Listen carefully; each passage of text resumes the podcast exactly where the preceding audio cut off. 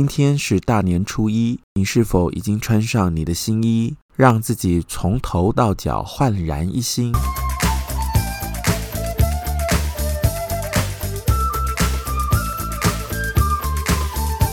欢迎收听李俊东的《借东风》。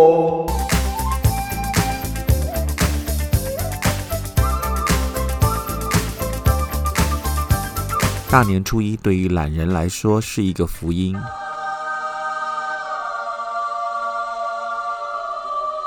传统来说，大年初一出来卖饼扫哦。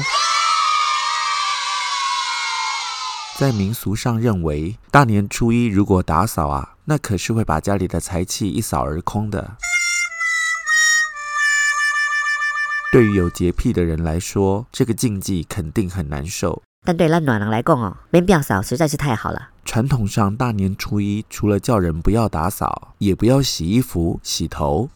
即使现在已经到了21世纪，还是有相当多的人以亲身经验印证，在大年初一如果你洗衣服、洗头，会把你的财气哦都给洗光光了。咱暖人，你听到了是不是很开心？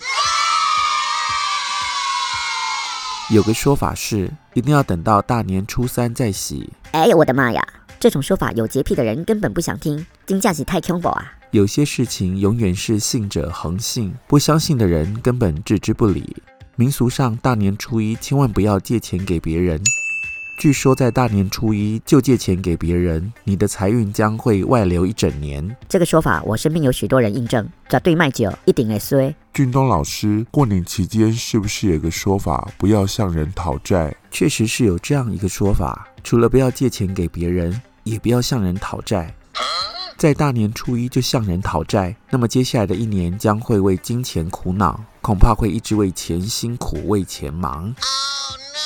还有一个说法，有些人也会受不了，就是在大年初一用剪刀。民俗上说是会让一整年都有不必要的纷争，所以很忌讳在大年初一用刀啊，用剪刀。但很多人表示不怕，据说不怕的人是一辈子人际互动的是是非非从来没有少过。许多民俗禁忌有些确实已经不合时宜，日子啊是人在过的，所以啊自己开心就好，不用自寻烦恼，也不用拿这些去限制别人。感谢收听李俊东的《借东风》，欢迎向我来拜年，告诉我你的想法， email 和相关讯息都在资讯栏里。